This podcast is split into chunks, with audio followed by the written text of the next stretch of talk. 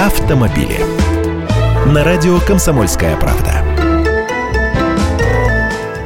Здравствуйте! Какое-то еще время будем подводить итоги уходящего года по мере поступления цифр. А мировые продажи новых легковушек уже известны. Volkswagen занял первое место, немецкому концерну удалось обогнать Toyota и Renault Nissan.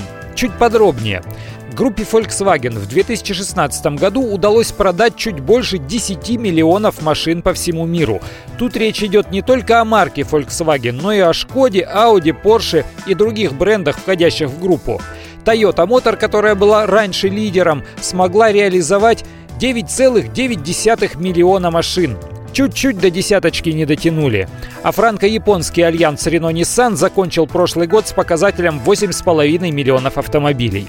Все лидеры в прошлом году прибавили в продажах, причем больше всех Renault Nissan. Их прирост составил 6%. Как видите, ни проблемы с педалью газа, из-за которых японцы были вынуждены отзывать больше 10 миллионов машин, ни дизельгейт из-за скандала по поводу заниженных результатов измерения грязных выхлопов дизельных моторов не в состоянии пошатнуть позиции главных мировых производителей. Как бы ни раздувала эти скандалы пресса, люди голосуют своими кошельками за те машины, которые ценят. Ну и дальше Дальше в порядке убывания.